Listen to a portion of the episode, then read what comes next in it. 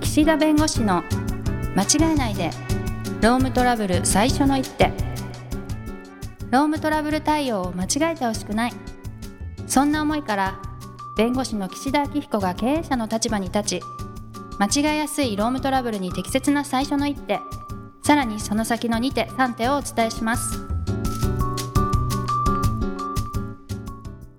皆さん、こんにちは。弁護士の岸田紀彦です。こんにちは、ナビゲーターのとちおえみです。今なん気か合が裏、入ると、ね、裏声返っがて裏返 る。こんにちは。みたいなねなんかおかしなことになってそうですね。は いはい、はい。あの、5月も下旬ですけど、はい。もうすぐ、to you じゃないですか。え、なんて to, あ、梅雨のおしゃれな言いあ、方。 to you? to you じゃないですか。 あれ全然、もうね、うんあの、そう。これね、ギャグを言う場面がね、限られてきてるん で、ただあんま言えそうない。そう言えないから、to あの、梅雨になるとなんかこう、ほら、髪が決まらないとか、とちさん言うでしょああ、き、きまん、うん、なんかボワボワしちゃう。はい。で、なんか、私ね、若い頃結構こう、髪型うん。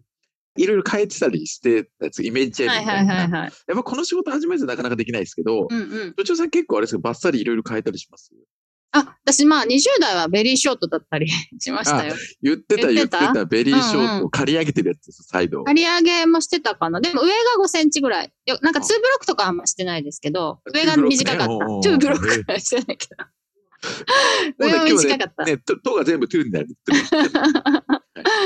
うん。 あ、そうか、やっぱり髪型変えて、変えて、僕一回だけね、あの、はいま金髪にしてたとか、はいあの、丸坊主にしてたとかいろいろありますけど、うんうん、あったあった。一回だけね、パーマにしたことがあるあ、 20はいはいはい。はいはい。と、みんな通る道です、みんな通る道でしょ。うん で、パーマにした日にもう髪切って、パーマだった滞在時間は3時間ぐらいなんだけど、なので、ダメだったの。いまいちだったんねですパかーマしたのよ。うん。でもね、私ね、髪がでも硬かったあ、はいはいは。い。でこれをきちんとパーマのにするためにはかなり強めにかけなきゃいけなかったわけ。うんうんうんうんっていう近所の美容師さんがね、はいはいはい。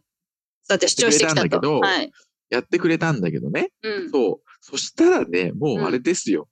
あの、何、全力少年歌ってらっしゃる、あの、なんで、スキマスイッチさんのピアノやってる方の、はいはいは髪い。型みたいな。ちょっと緩やかアフロみたいな。あうんそうそうそうそう、はいはいあはの。い。パーマだよ。アフロじゃないからね。アフロじゃないんだ。パーマをやったのにそうな ったの。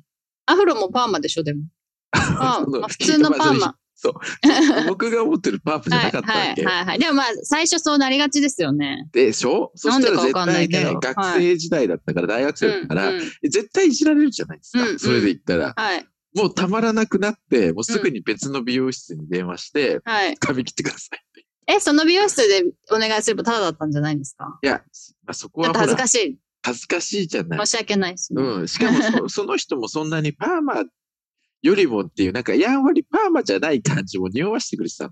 ああそうなんわだ。かるんだと思うんですよ、パーマの髪にしない合方ったがいいよみたいなそうそうそうん。う。で、まあすぐです2、3時間後には切ったんですけど、はい。でも家の近くだから絶対通るんですよ、その前を。うん。合っちゃ うの会っちゃうの。会っちゃうんだけど、気まずい。うん。だからしょうがないから、その時だけは、僕帽子あんまり被らないんですけど、その時だけは帽子被ったね。でも向こうも、あれパーマどんな感じか見ないわけですよ。うん調子どうですか的なね。うんだから逆に被ってるより、もう。うん切ってしまった方が、うん。まあいいんだろうなと。うん。もうあ切ったってことがもう分かった方がいいんだと思ってる。ああ、なるだほからども。う気にしないで前を通り出しましたね。なるほど、なるほど。なんでその美容室に行ったのはその日が最後でした ね。さようならだったんだ。うん。はい。ま多あ分難しいですよね。ということでねね難しい。なので、うん。うんうん。まあ、ああいう私の髪型話はいろいろまだいっぱいあるんで、ちょっと今日はこの話ですね。 はい。あのー今ですね、こう、とちおさんと私で YouTube やってるんですよね。はい。人馬一体ってい人う。馬一体。はい。はい。全然呼吸はまだ合わずですけど。 リモートだからしょうがない。そうそうそうそう。うんで、そこでね、まあ、団体交渉の話とかも、まあ、あの、最近ね、こうしていってるんですけどね。まあ、そこの中で、まあ、こう団体交渉の話をいろいろする中で、まあ、そもそも団体交渉、まあ、労働組合さんとの団体交渉ですけど、あの、直接、その、例えば会議室とかで、まあ、会ってやるっていうのが、まあ、まあ、メインなわけですけど、はい。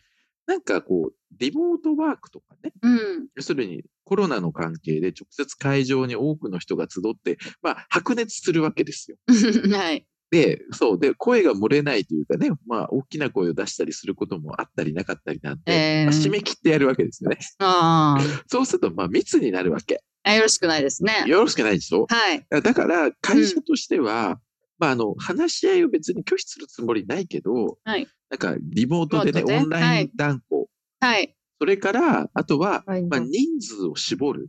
はい。例えば、いつもなんか15人ぐらいは会ってきてるけど、うん。 3人ぐらいにしませんみたいな。うん。例えば、3人なんだけど、別に、あの、入れ替わりでいい。うん。例えば2時間やるとして、30分ごとにその3人を入れ替えていけば12人でしょうん。だからそういった形でやるとかとか、はい。あとはしばらく団体交渉とかじゃなくて、なんか書面のやり取りにしませんかとか、まあいろいろこうね、うんコロナを理由に団体交渉のやり方も変わってきてるのは事実なんです。あ、リモートでやることもあるんですね。あるある。へえ。ううんんうん。今はそのコロナの影響もあるけれども、例えば地方のお客様とか、地方はでい団体交渉するときに、あの別に行かなくても、こちらはこちらで、事務所でこうパソコンつないで、向こうは組合さんがいて、で、テレビでこうつないでみたいなのもあるんです。うん。なので、まあ物理的に遠いのをそうやってやるってこともあるんですけど、それにね、応じてくださる組合と、くださらない組合がいるんです。オンライン断交について。うんなるほどね。うんはい。で、これってやっぱりまあ、当事者の決め方の問題なんで、はい。お互いが、その別にこうパソコンで、なんていうの、団体交渉はい。するっていうのでいいよっていう、こう、組合さんもあるわけ。はい。でそれはまあお互いが話し合ってやってるから、うん。別にそのやり方自体がね、不誠実だとか、団体交渉を拒否、実質的に拒否してるみたいな話にならないんだけど、あの、絶対にリモートっていうかオンラインは嫌だとはい。いう組合さんがいるんです。はい。まあ二つあって、一つは、そもそも技術的に、あ あ、どうやるんですかみんたいな。 そう、あの、っていうのが、まあ、できないというのがはい一。つ。はい。あと、こう、オンラインだとやはりこう伝わりづらいというか、お互いが。うん。伝わりづらいんで、こう話、自分たちがする話が、まあこう伝わりにくいから。はい。あとやっぱり組合さんの方も、みんなで一つの場所にあって、こう話をすることで、まあ、毎回集うからこそ、まあその都度こう結束を固めるみたいな。うん。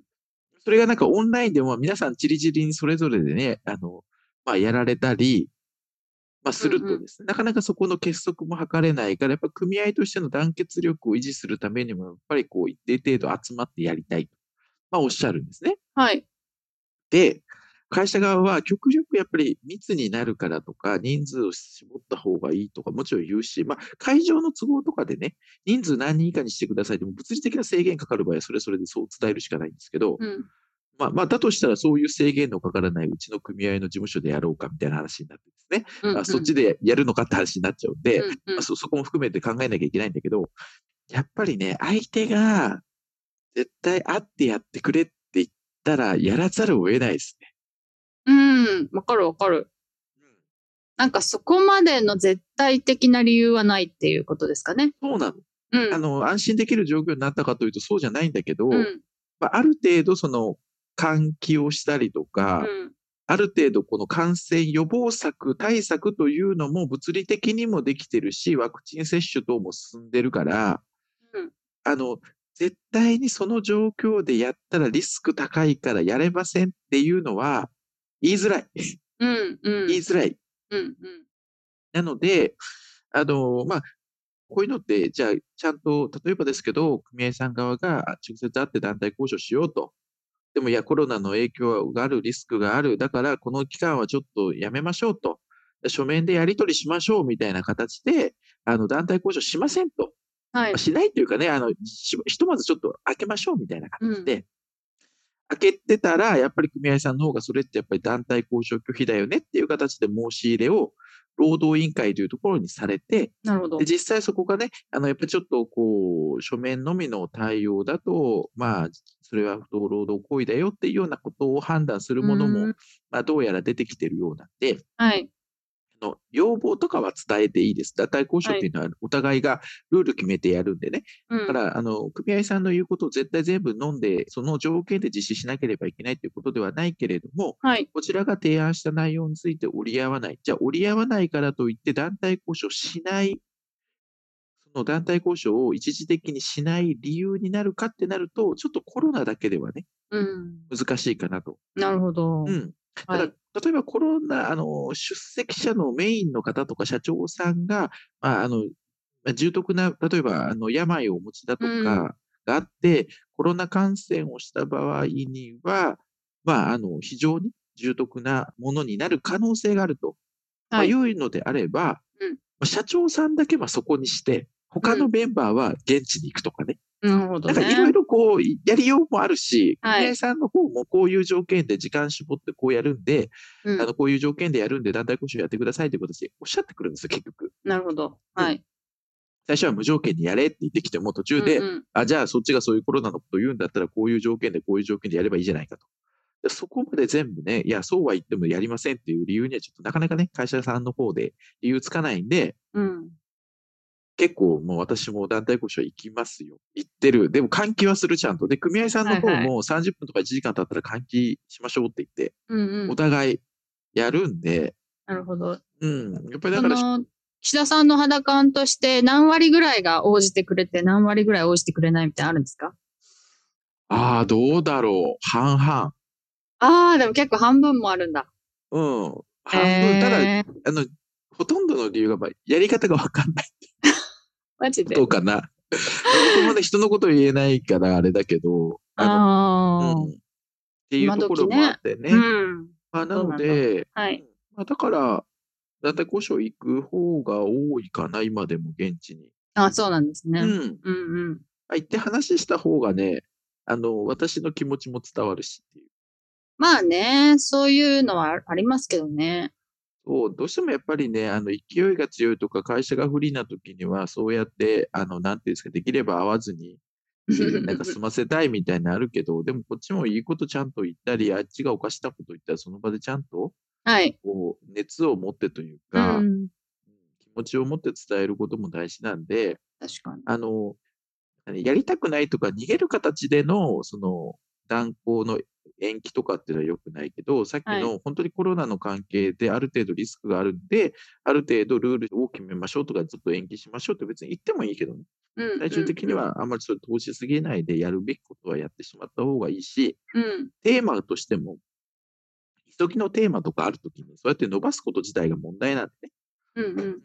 だからある程度、そのまあテーマも含めて、まあ、これはもうそこの議論、リモートでやるとかやらないとかで揉めて時間が経ってしまって、結局中身の議論を早くしなきゃいけないのでできないっていうのも良くないんで、はい。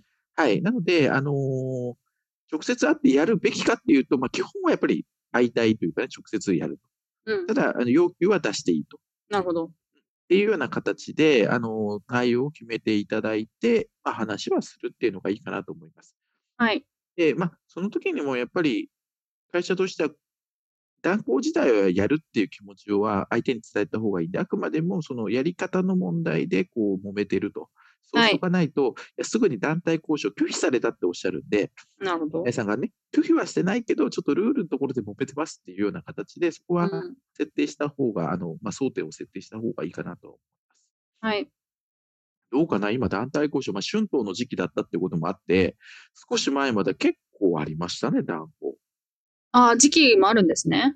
多い時あ期、の少昇ない時昇期。給賞与のタイミングはやっぱり多いですね。あの、あー9月、12月、4月の前、ちょっと前。その、それ前ぞれなんのだし、その支給時期の前。要するに支給する内容を決めるための交渉なんで。ああ。うん。なんで結構団体交渉も行くので、うん。別に団体交渉では声を張らないですけどね、やっぱり。あ、張らないんですね。うん。そそ んなに張らないけうどん。 うんうんうんうんまあそういうこともあったりするんで、まあ団は体い交渉については、まあこのね、ラジオでもいあ言ってると思うし、YouTube の方でもまあいろいろ紹介してるんで、団体交渉のことで困ってらっしゃる方がいらっしゃれば、うんまあ、ラジオとか YouTube 聞いていただいた上で、はい。直接聞いてみたいよということであれば、うん。会社さんの方ですかね、あの聞いてみたいということであれば、私にご連絡を。はい。柿椿法律事務所に、ああのあり岸がとうご田ざさいんっまてす。指名して、あの、はいあの、まあ、でもね、ご相誰談すでれもばできる。って感じ誰でですも、誰でもできる。うちの事そんな 務こ所、本当とないですよに多いから、団体交渉対応。あーあの、うんどの弁護士でも、あの、きちんと対応できるように優秀だっておっしゃってますしね。はい。はというい。ことで、はい、えっ、と、時間になりましたかね。はい、じゃあ今日はこの辺にしたいと思います。ありがとうございました。ありがとうございました。今回も番組をお聞きいただきありがとうございましたロームトラブルでお困りの方は「ロームネット」で検索していただき柿椿経営法律事務所のホームページよりお問い合わせください